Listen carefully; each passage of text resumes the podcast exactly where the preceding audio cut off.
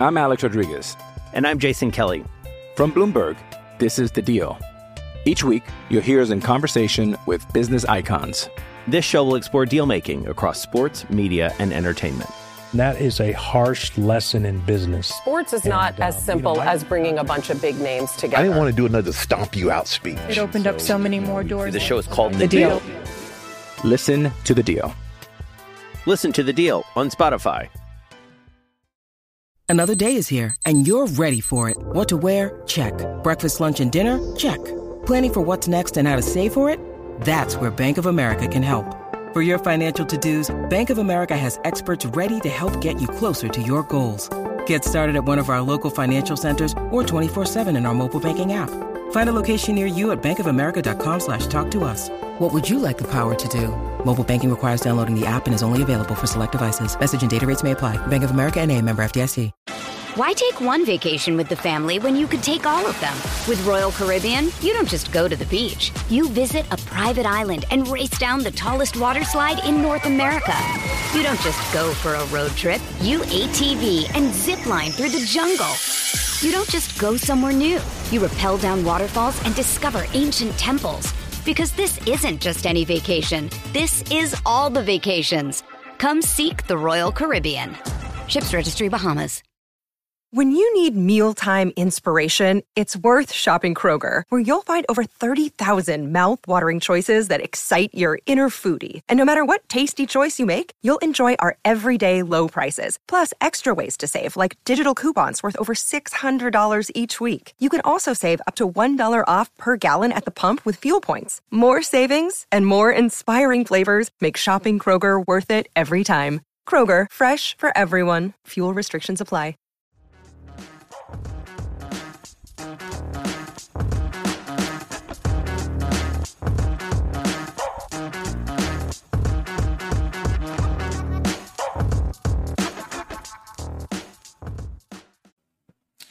Hey everyone, welcome back to Across the Romaverse. Steve here with Jimmy to discuss uh, a disappointing result in the end at the San Siro against Inter. We'll talk about the match in depth as, as we go on. Also, though, since the last time we recorded, big win in, in the Europa League against Slavia Prague. Uh, Roma took care of business there, 2 nothing. So, Jim, before we get to the San Siro, just quickly, a minute or two, let's just touch on the importance of that win against Prague because I know I know we're all a little downtrodden after yesterday's performance, you know, and, and the way that match ended, but heading into it, Roma was on a five match win streak in all competitions, uh, including getting that big win on Thursday at home against Slavia. I mean, they really handled their business well. It was a 2 0 victory, but just the way they came out, Bove scored early.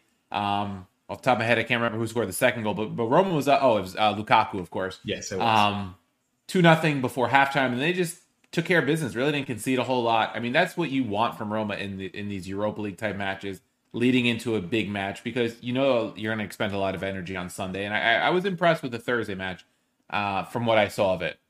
I've been impressed with the past five matches, period, um, prior to this Inter match. Uh, I've been saying it for weeks now. The way that Roma's going to get top four isn't going to be by beating clubs like Inter. It's going to be by beating clubs that it needs to beat so that it's on level footing with clubs like Inter. You can't, like, just, I mean, I hate to sound like a parrot of Mourinho here, but the fact of the matter is that Inter has far more depth than Roma does at this point. We've done a lot of good work to get Roma to having more depth, but they're not just there just yet.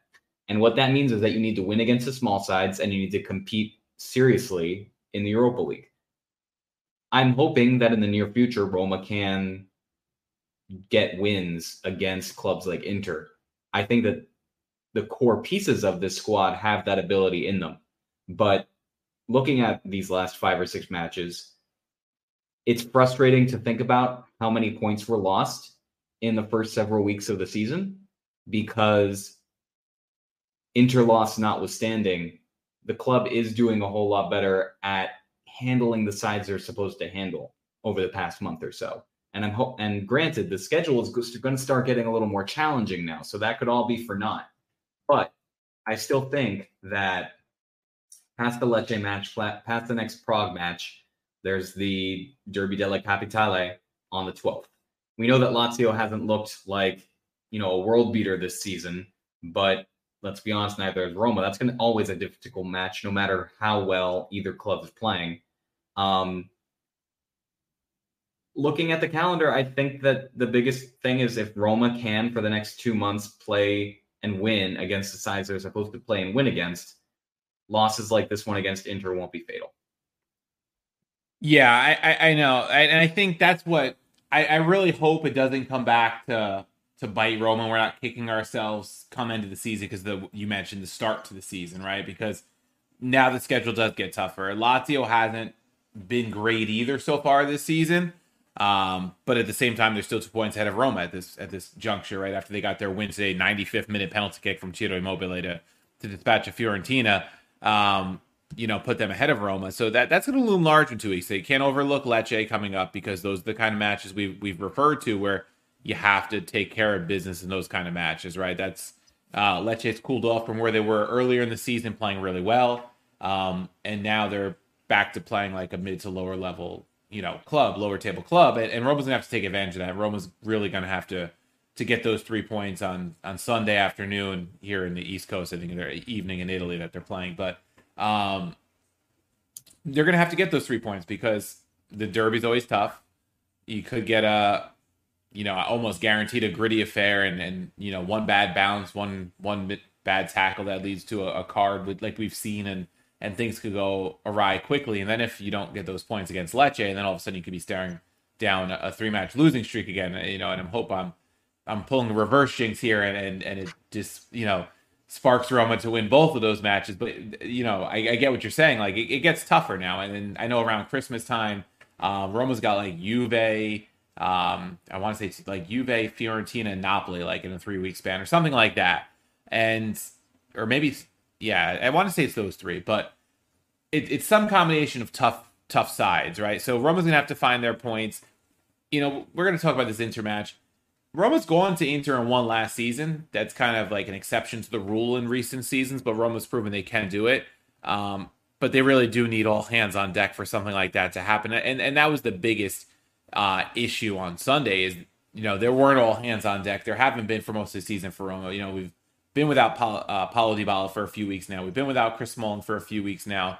Uh, he's got to be pushing over a month now. I, you know, come to think of it, uh, Pellegrini's been missing time. Sanches, and then we lost Spinazzola after Thursday, who didn't even start on Thursday, but came off the bench, I believe, and then uh, picked up a little something because he was not called up on Sunday, and they could have used him um, on Sunday because I know the goal didn't come from his side, but man, uh, Nikola Zalewski, who's getting cooked by Dun- Denzel Dumfries. And it just shows like when a player like that is playing out of position uh, defensively and he's got to defend a, a, really good attacking wingback or winger, uh, he can really look like a fish out of water. I, I felt bad for Zalewski at times on on uh, yesterday afternoon because it was uh, he was he was put through the spin cycle a few times and you know some of those absences like Spinazzola, big big absence. You know Dybala goes without saying especially when you can't generate any attack.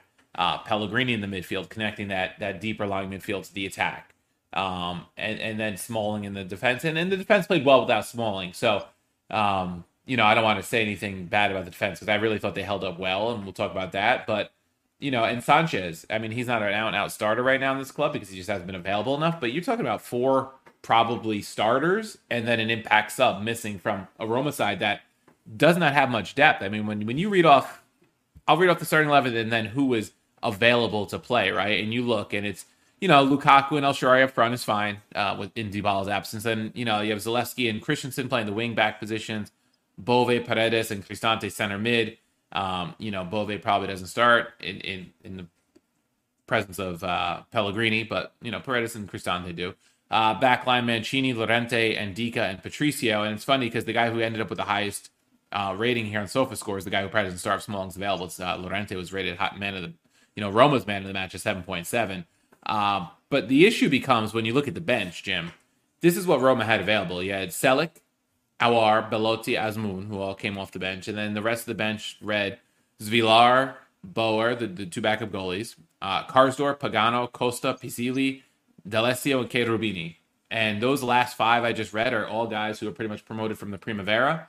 Um, and that's it, right? So when Mourinho talks about injuries, I mean, it some might say it's an excuse or an alibi, but it, it, it's really just facts, right? When, yeah. when you're talking about what Inter has starting and then coming off the bench, it just goes to show like they have the quality, especially without the injuries that Roma had. I mean, they were missing Arnautovic and Cuadrado, who are not out and out starters from their side, and they were able to bring off bring players on like Frattesi off the bench, and you know one of our center backs has an injury, so De Vrij can come off the bench, an experienced player who can who can do that and take up some you know minutes, and it's just it's tough for Roma when the, you have that many major injuries going into a match like this.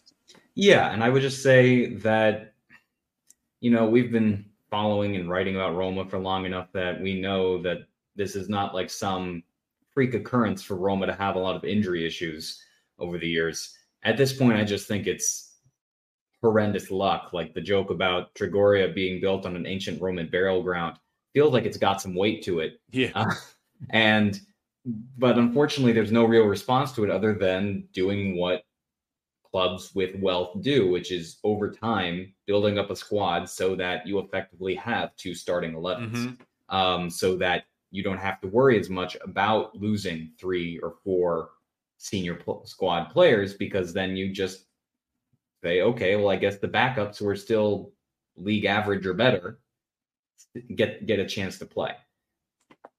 I mean, like that's just what you got to do. And the problem is that, as we all know, Roma's finances have not allowed for that for a very long time. Hopefully, as Roma gets more successful and as you know, maybe that stadium gets built, it'll be more feasible for Roma to build up a deeper squad. Until then, I mean, let's just be honest, especially with that 48 hour gap between the Europa League match and this one, it's not exactly that surprising that Roma was, didn't have what it take took to beat uh, Inter. Yeah, and we, and you know we talk about adding depth, and Roma has added some decent depth this offseason. I, I give Tiago Pinto credit for that, but it's the injuries, right? Because if yeah. if we have those five players available, say in a perfect world where everyone's fit, you have players like El Shaarawy coming off the bench as a spark plug. You have Zalewski as a spark plug off the bench. You have Bove who can spell someone in the midfield and give you quality minutes off the bench. Um, and then Sanches is probably coming in off the bench if he doesn't start, right? So you there you go. You have your five subs ready to go, and, and yeah. Belotti is probably the fifth. You know, depending on the situation, if you need a goal or whatever. Um, that's where the difference is, and it's the injuries that are just derailing this side. And you know, with everyone healthy, fully healthy for a full season, I think Roma has top four quality uh, and, and enough of it. Um, but when we have to go through prolonged spells like this, they're probably no better than seventh or eighth because you can't just keep relying on the same 11 players with so little depth behind them, right? You basically your only option of rotation right now with the current group of players injured is do we start Aouar or Bove in the midfield probably? Um, and do we start El Shaarawy or Belotti up front? And maybe Azmoun gets a sniff here or there. And, and yeah. you, you have some options at right back, and that's pretty much it. No, that is that is almost entirely it. And yeah, I mean, I don't know how many times we can keep on saying this, but a lot of it just comes down to the best ability is availability. And on the flip side of that, Roma's finances kind of dictate that if they want to get world beater level players, you're going to have to probably deal with the fact that they're injury prone. Um, and I mean, Renato Sanches is a great example of that. Yeah. When I've seen him play, when he's actually been on the pitch, he's been impressive. Um, ditto with Chris Smalling, though this is a very new issue for Chris Smalling. It was more that he was already on the older side and people thought he was kind of done before he came to Roma, and he's proved them wrong. I'd say he's been one of the best defenders in Italy for the past several seasons. Yeah.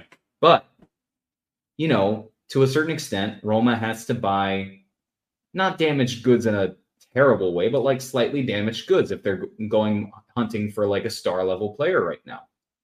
And yeah, that's just the way that it goes. Um, I'm hopeful that, you know, one thing that I think should really be appreciated about this Roma side that Mourinho's been building up is that compared to kind of the reputation he had coming to Roma, he's really invested in developing younger players. Uh, imagine where Roma would be if Edoardo Bove and Nikola yeah. Zalewski had not developed into players where they are consistent first team starters. Uh, Zalewski alone, like he's had some bad form, but for the first two seasons under Mourinho, he became a very important player for this side. and for good reason. And I still believe that, you know, this is that form is temporary, class is permanent. We've seen enough from Zalewski over the years to know that he'll be back up at his peak levels eventually. Um, but yeah, imagine what the side would be like if we didn't have a Bove and we didn't have a Zalewski and we didn't have like even a Svilar um, yeah. who's able to come in and look pretty impressive in Europa League matches. To me, that's an achievement. That's the way that Roma's going to be able to develop depth in the short term by finding these younger players who can come in and actually play at the level that we've all hoped they could play at. I don't know who that's going to be this season. Uh, I wouldn't be shocked to see Riccardo Pagano get get us get some run uh, because he's been really hyped up coming from you know the rumor mill, but also just the manager himself has said good things about Pagano. Um, I know that Ricardo Solbes is also a pretty highly rated young prospect. He's a striker right now, mainly with the Primavera, but he trains with the senior squad regularly. Point being, yeah, I mean, I don't know, Steve. it, it sucks, but at the end of the day, this is kind of what you sign up for when you're supporting a club like Roma. Uh, you get a lot of passion, but you don't necessarily get the depth of an Inter Milan. Yeah, and like it's so hard to comment on like the actual match play in this one, right? Because you, you we talk, and I don't want to you know beat a dead horse, but when you when you think about the way these two teams matched up in terms of who's on the pitch, it's so hard to criticize the approach that Roma went with, which was defend like hell and then hopefully find some way to get a goal. Yeah, um, that was the way to do it. Let's be yeah, clear. yeah. With, with who was on the pitch, that that was hundred percent it. I mean, you look at the stats; it was ugly, right? Uh, if you just covered up the, the the final score and you just read off the stats, you probably would have thought this was a 2 3 nothing match at minimum because the XG was 2.3 to 0.14 in Inter's favor. They controlled 63% of possession, they outshot Roma 19 3, uh, but Roma was able to hold them just three shots on target. Um, you know, they blocked seven shots. Uh, Inter had nine off target, but they also hit the post twice.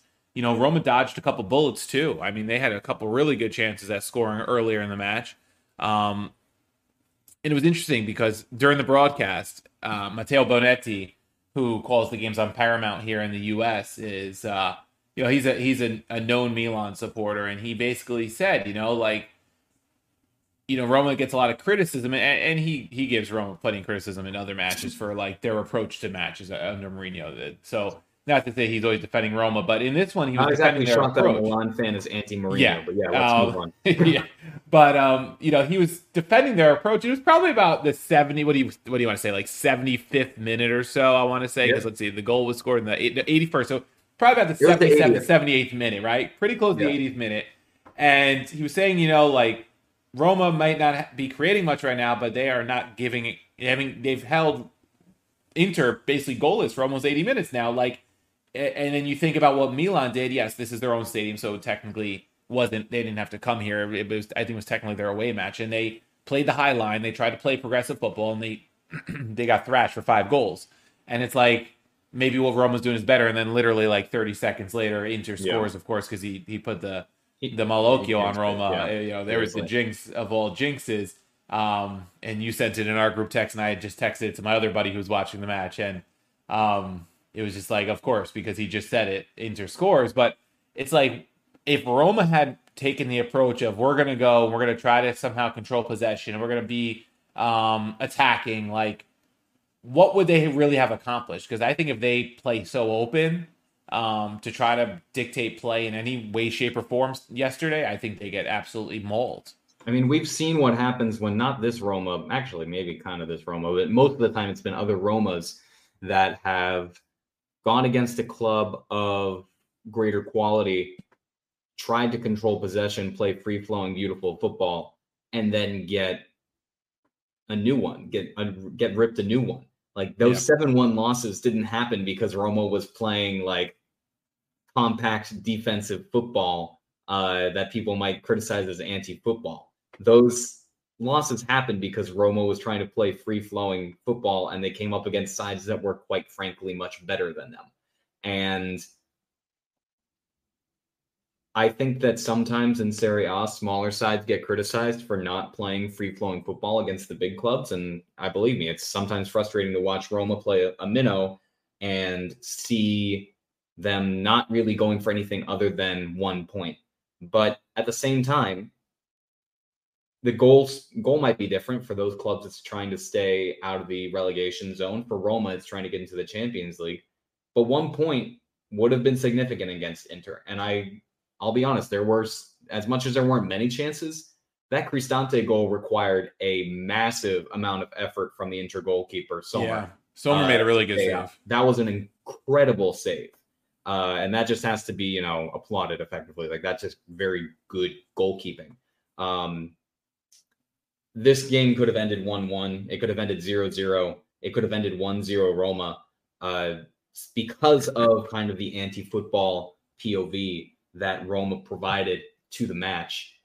I don't think that without Dybala and without, you know, a huge number of critical players for Roma's playmaking, that the side really could have won a beautiful game. And Mourinho knew that. And like people sometimes criticize Mourinho for playing ugly football, but I would say that in this match, the tactics that were required were ugly tactics.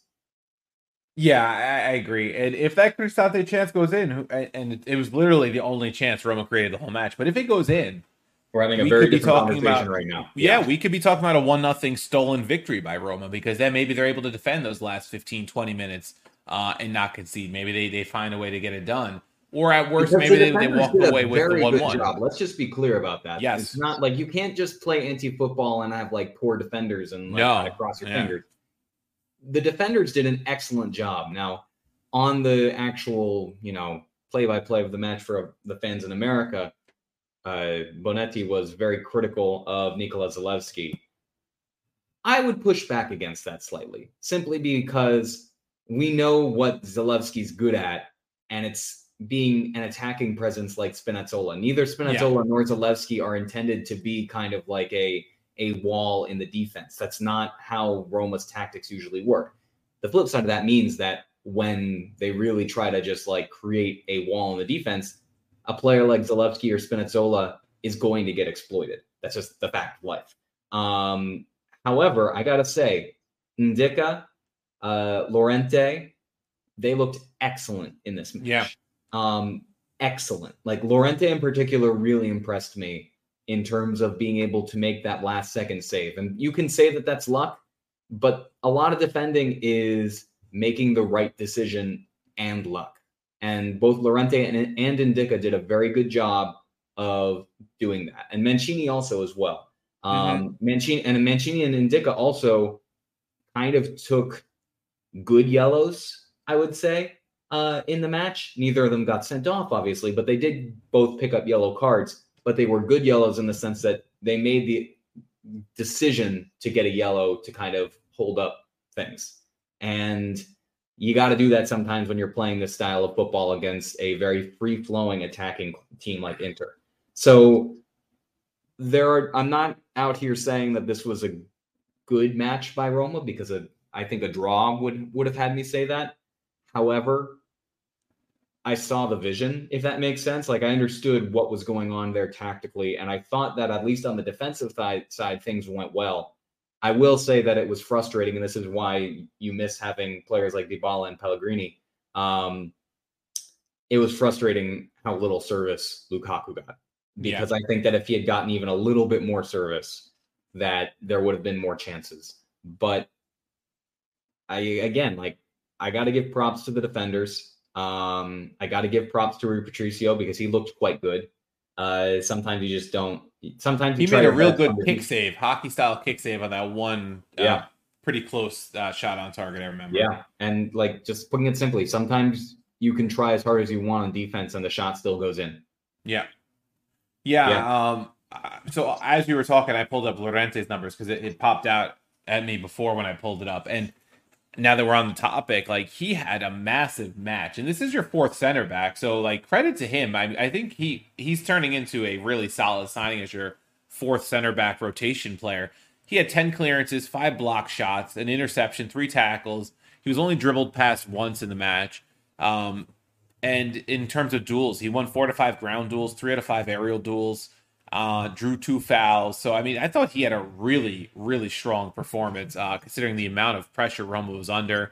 Um, you know, you mentioned Ndicka. Ndicka was solid with six clearances and two interceptions. Did have that one yellow that was a tactical one.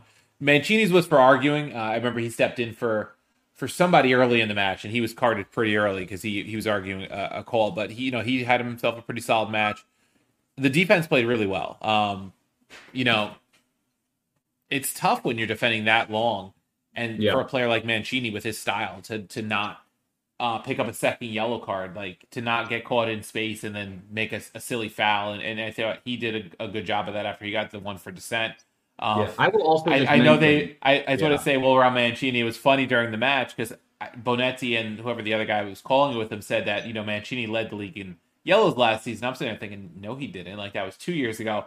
And yeah. I guess uh, Bonetti tweeted it during the match, and one of our listeners, I, I, I heard the name, and I was like, oh, he, he, he interacts with us. Irish Romanista called him out and basically said, no, that wasn't this past season. Yeah. And he got a shout out on the air for correcting him. So shout out to our listener, Irish Romanista, and um, yeah. for fact checking there because Mancini's cleaned up his game a bit, and you know, the, the, it was more the the talk, the back talk uh, in this one that got him. But yeah, the defense, you, you can't execute this game plan like you said, Jim, hundred percent without the defense stepping up because any little mistake, and Roma would have been punished a lot earlier than the 81st minute. I would also just say that looking at the kind of midfield play, granted, there were not many playmaking players in the midfield. Like Cristante can do it when called upon, but that's not his strength, if you ask me. Um, I was really impressed by Bove and Cristante in this match. Uh, again, because both of them take on a relatively defensive role and that they're part of it as much as they're not out and out defenders. I will also say that, especially in the second half, things got very chippy. Um, yes, yes. Like I and I critique the referees constantly, but in my defense, they often require critique.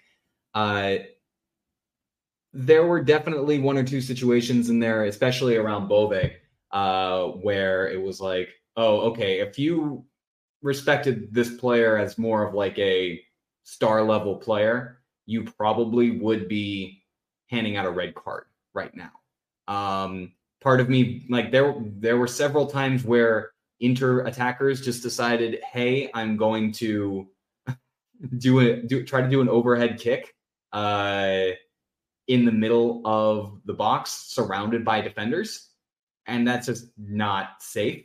Um i saw at one point Çalhanoğlu uh went studs up on bove. Yeah Again, that was that was like one of those like orange tackles right? Where you're like yeah it's like in between. That should have that if the ref was feeling a little more generous that could have been a red mm-hmm. and i would just say that again the club, the team did a good job playing the tactics that they were supposed to play. I'm still disappointed it was a loss, but I did see positives. And it made me feel good about Roma's chances going forward playing against other big sides. Yeah. and I think too when if you have a couple more players available or going into another big match, hopefully the Derby in two weeks. Um, you know, Dybala's back, and then maybe Smalling, and hopefully Spinazzola, and, and um, even possibly Pellegrini or Sanches. We don't know, but like some combination of those players is, is back. Roma's going to approach it a little more positively, right? I, and that that's what it comes down to. You need the you need the players available. Without Dybala, you don't have that dynamism in attack. Without Pellegrini, even you don't have that link up play. Um, you know, Sanches, maybe that box to box midfielder that could have pushed it once in a while, something like that. Those things are all missing. Spinazzola pushing that wing once in a while to kind of relieve the pressure off the defense all that was missing to play the counterattack in football Roma wanted to play. You know, they didn't have the personnel really to play the counterattack the way you ideally want to play it. And it, it, it, was what it was. But I think you're right. I think Roma has what it takes to play with these bigger sides. They're just going to have to have the, the right players available. They're going to have to execute a game plan. And often enough, they, they have in recent weeks, but this was just a different beast. And to me, Inter is still the best team in the league. Um, they're in first for a reason right now. I, you know, does it mean they're going to win the Scudetto? Not necessarily, because I think Juve has a little bit of an advantage not playing midweek matches. But on paper, I think Inter's the best team in the league, and and they proved it. I think Thuram is looking like a great signing for them. Um, you know, they have a lot of like you go around the pitch. and I saw it tweeted before the match. Like if you made a combined eleven, just with available players, not with the injured players, so no Dybala, no you know some of those other guys. But if you made a combined eleven of the guys that were available for this match, like who from Roma starts on that Inter side besides maybe Lukaku, right? And even that, like Lautaro and Thuram are in great form right now. Yeah. So they didn't Roma didn't really have an advantage anywhere on the pitch. No. I mean, you know, Sommer starts over Patricio based on form right now. Um, you go across the back line you know, I think arguments can be made for a couple of the Roma center backs, but are they head and shoulders above Pavard, Bastoni, or Acerbi? Probably not. You know, Barella, Ch- Calhanoglu, and Mkhitaryan in the center mid, right? I mean, that's a very good center mid. That Frattesi's a, a fourth midfielder for them.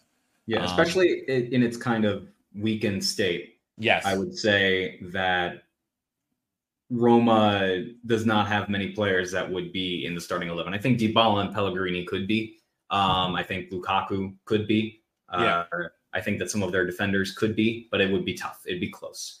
And the problem is that Inter has so much more depth. Like Frattesi just sat on the bench. like yeah, he came in like the 80th minute or something. Yeah, he was it on was like pretty late. And let's just be honest, if he had signed for Roma, uh, if we had signed him, he would have been a out. He's starting almost every match. At, He's starting every match. With injuries. minutes. It's yeah, it's happening. So I guess I would say that's the difference um, unfortunately, and that takes a long time to fix. Yeah, yeah. I mean, the only other like Dimarco starts for Roma right now. Uh, maybe yeah. Spina run, but not not Zalewski. I mean, it, it just shows like Roma was man for man just outmatched in that match, and their best player available on the pitch was Lukaku, who could barely get any service. So, um, you know, just to read Mourinho's comments because it's always interesting to see what he has to say after a match. He said, Today the boys played with limitations and with accumulated fatigue. They had less time to prepare for the match, but they played an important and controlled match. Like Inter played Champions League, yes, last week, but it was also Tuesday, I believe they played. So that gave them that extra time off. Uh, the match could have ended in a draw because the team was very calm despite the difficulties. Yellow cards to the players who seem to have been chosen. The center backs, Mancini and Ndicka, the two midfielders, Paredes and Cristante, were booked. Um, so a little uh, you know, finger pointing from Mourinho there. Like it was almost like those four players were chosen, uh, so to speak. Uh, they changed Pavard on the first yellow card, and we couldn't. I'm sorry for the boys because they made a great effort with an avoidable goal and perfectly controllable. Um, I'm also sorry that there's no respect for my players. The referee's attitude with Mancini and Ndicka approves everything, but I'm happy with the team's handling and difficulties. We didn't have half the team. Spinazzola and Smalling, Dybala, and Pellegrini were missing. Coming here without half the team with another gift from this from the league because we couldn't play on Monday, but on Sunday the boys were good in their attitude. This is why I'm even sadder. They deserved more. And and I think that's the other part of it too. And not only are there so many players out, but fatigue becomes a factor because Roma played just uh, Thursday and then they had to play Sunday. So literally two days off. Most of the same guys had to start, and and, and that that adds up.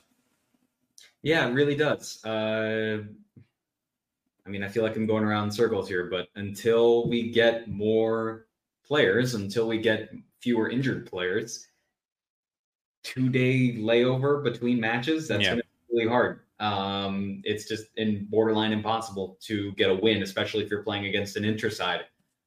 I, I mean, like Serie A came out and said this was a marquee match. We wanted it on, we wanted it this way. So sorry to Roma that there was only a two day gap. Like and yeah. I mean, like that sucks, but they're right. And and then you look too, Jim. Not to interrupt, but like you look at who played today. Who played today?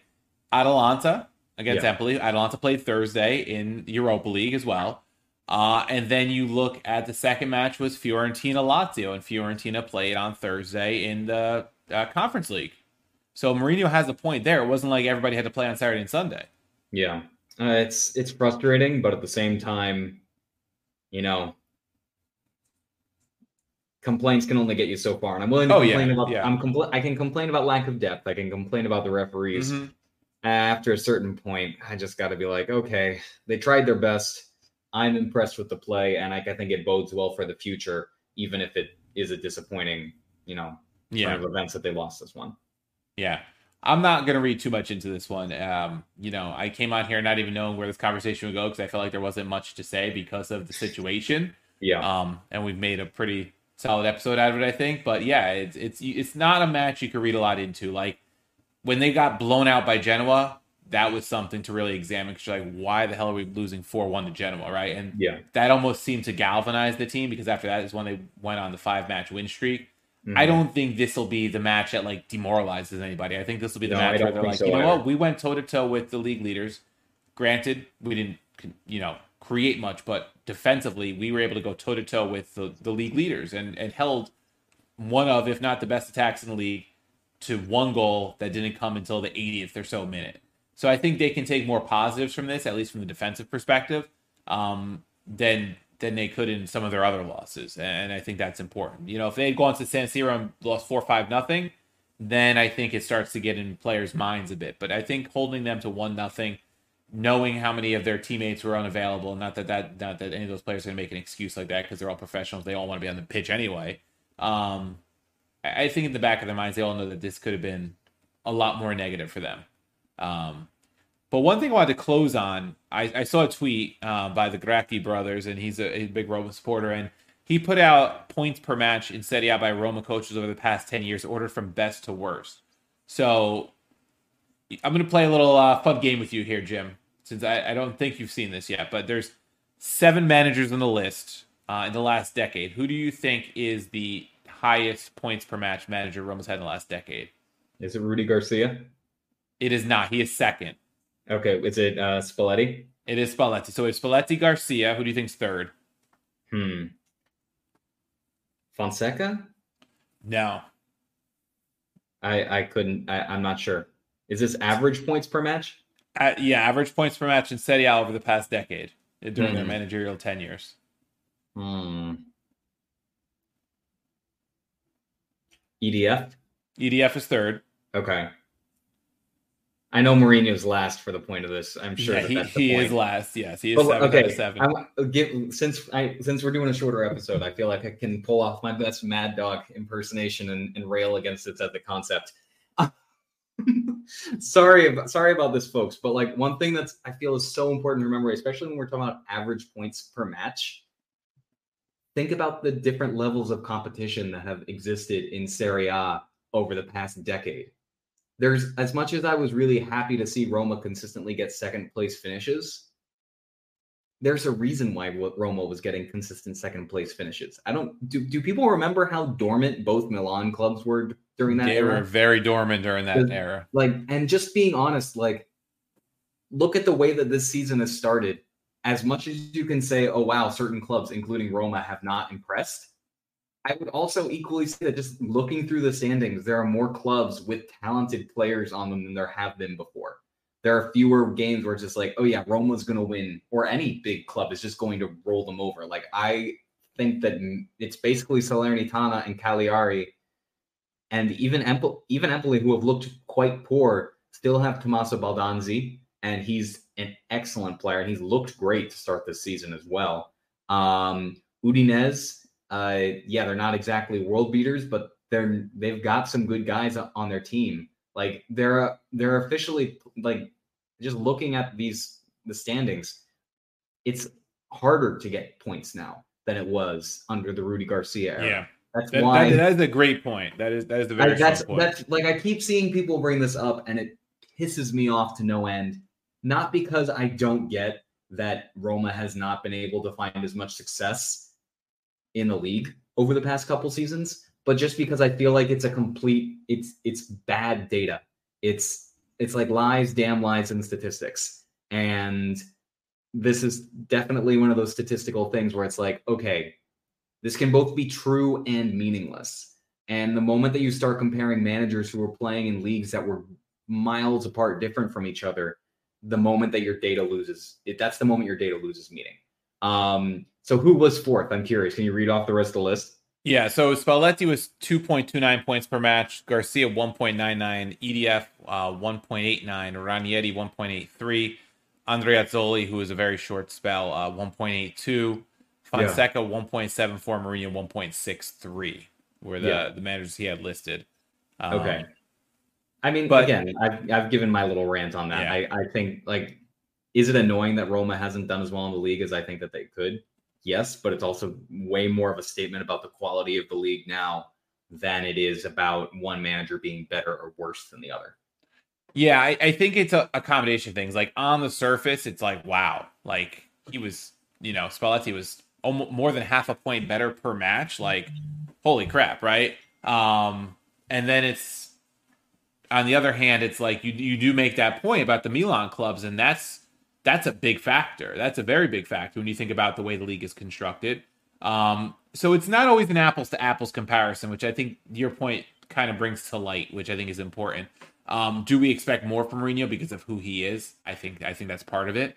Um, you know, if if Roma hadn't made these European runs and Mourinho wasn't Mourinho, would he have been gone after year two? Quite possibly, if he was like a Fonseca EDF type manager. But guess what? Roma won a, a trophy and made another final. So I think that has a lot to do with it too. And like you have to take into account the deep runs they made. Now, look, did EDF make a deep run in a tournament, and so did Fonseca, which they had to balance that those competitions too to the semifinals. They did. So I guess there's there's that argument to be made too. But um, you know, so much can be said, right? And it's just I think it just makes for fun debate. Um, and depending on if you're a Mourinho supporter or not a Mourinho supporter, I think it could go any which way in, in, in terms of your argument when you see those kind of things. It's the same thing. It, it like kind of drives me crazy when players are compared across like generations and decades in any sport. Um, you know, whether it's baseball here in the states or you know comparing Messi to Pele or or whatever it is. Like the game changes, so so stats look different, quality of competition changes. Like you know all those things change. So it's fun to make those comparisons, and and I know this is only a, across a decade, but still the league has changed so much. And in terms of the like from one to eight, even even Fiorentina is much better now than they were, right? They yeah. went through a, a, really dry spell. That that's kind of what led to Atalanta emerging. I think was the the Milan clubs being so dormant. Uh, Fiorentina kind of taken a step back before uh, Commisso bought them, and it's like it was a perfect storm for Roma and Napoli to really push. And look, Napoli, God bless, they did it last year after everybody's kind of been back. So credit to them. Um, but for so long, who was the anti Juve? It was Roma. Um, yeah. With much less resources than Juve, and and Napoli was the other one that stepped up a few times. And then, um, you know, recent seasons. Now we've got the big three back. You've got a, a resurgent Napoli again. You've got Atalanta, who's still a problem. Uh, if you're a big club, you got Fiorentina, who's kind of back. Lazio had a really good season in like three of the past or two of the past four or five seasons. So uh, the competition certainly has changed. So I, I think that does make for a, a very um, fun debate, so to speak. Yeah, I, I I get the point. I'm I wouldn't call myself a huge Mourinho stan or anything. Like I I can I can think of many different managers who I'd be excited to have as Roma's manager, and I also think that you know worst worst comes to worst, I won't be like heartbroken if and when Mourinho leaves. Yeah. I would more just say that I think that at this moment there are a lot of really good squads in Serie A.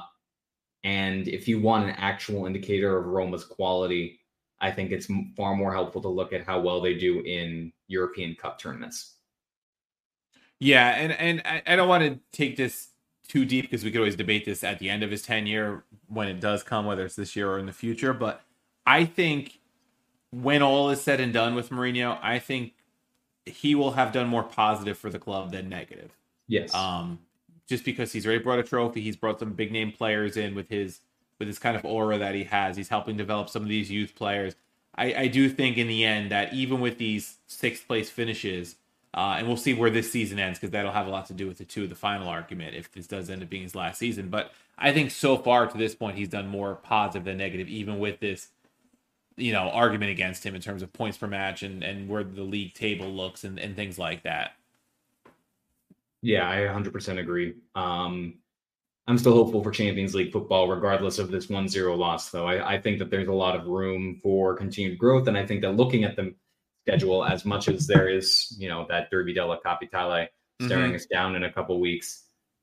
I would say that out of the next one, two, three, four, five, six, seven, eight, nine, ten matches before Christmas, I only see two where I would be penciling in a draw um, in my head, a draw or a loss. Uh, that would be Lazio Roma on the 12th and Roma Napoli on December 23rd.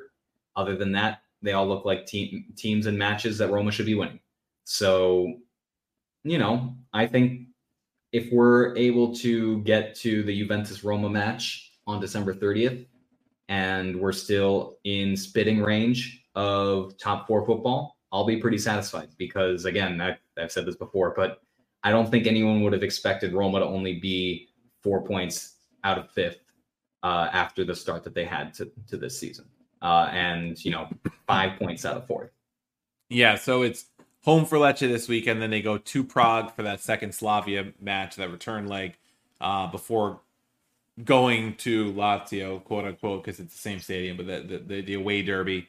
Um, home for Udinese, away to Servette, away to Sassuolo, home for Fiorentina, home for Sheriff, uh, away to Bologna, and then December 23rd, is, which is the one Jimmy Jimmy pointed at right before Christmas, is Napoli, home Juve, away uh, Atalanta, home, and that closes out the first round of fixtures, and the second round of fixtures kicks off the following week with Milan away. So you just see where that gauntlet lays this season. It's right in that uh, end of 2023, beginning of 2024. So the hope definitely has to be to pile up the points. You know, Fiorentina home, I think needs to be a win, like you said, just because especially it's the home fixture there. Like all those matches um, are matches that Roman's have to take care of business. Um, Lazio gets is tricky, but my hope too, just because we're we're looking at the calendar quick, and then, then we'll probably wrap this up. But Slavia Prague next week, and we'll talk before that match. But if they can get a win there, they can kind of cruise through the rest of the group with hopefully some of the younger players, maybe that maybe a Pagano gets a start against Servette or Sheriff if Roma's kind of got the group locked up. And I think that's kind of the hope too. So then you could rest players for those matches where you have like Bologna the next weekend or you know uh, Sassuolo the next weekend, who are are like those tougher mid-table sides that you want your players fresher for. And I, I think clinching that Europa League group in about a week and a half's time would go a long way for Roma as well. Yeah, I think that that's very true. Um, and you know, we were talking about some of the youth that are being put into the squad as depth right now.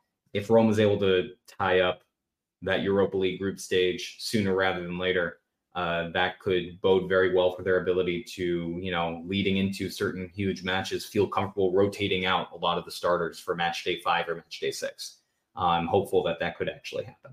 Yeah, for sure. So we'll leave it here. Um, you guys can weigh in on the Mourinho points on, on the boards on Twitter. I, we'd love to get your take on that. Um, and then we'll uh, talk to you guys after Lecce next weekend. Uh, so hopefully Rome will bounce back, get back on the right track, and then head into uh, Prague and, and the Derby on the right foot. So thanks again for listening. We'll talk to you guys next week. I'm Alex Rodriguez. And I'm Jason Kelly. From Bloomberg, this is The Deal. Each week, you'll hear us in conversation with business icons. This show will explore deal making across sports, media, and entertainment. That is a harsh lesson in business. Sports is not And, uh, as simple you know, I- as bringing a bunch of big names together. I didn't want to do another stomp you out speech. It opened up so many more doors. The show is called The Deal. Listen to the deal. Listen to the deal on Spotify. Why take one vacation with the family when you could take all of them? With Royal Caribbean, you don't just go to the beach. You visit a private island and race down the tallest water slide in North America. You don't just go for a road trip. You ATV and zip line through the jungle. You don't just go somewhere new. You rappel down waterfalls and discover ancient temples. Because this isn't just any vacation. This is all the vacations. Come seek the Royal Caribbean. Ships Registry Bahamas.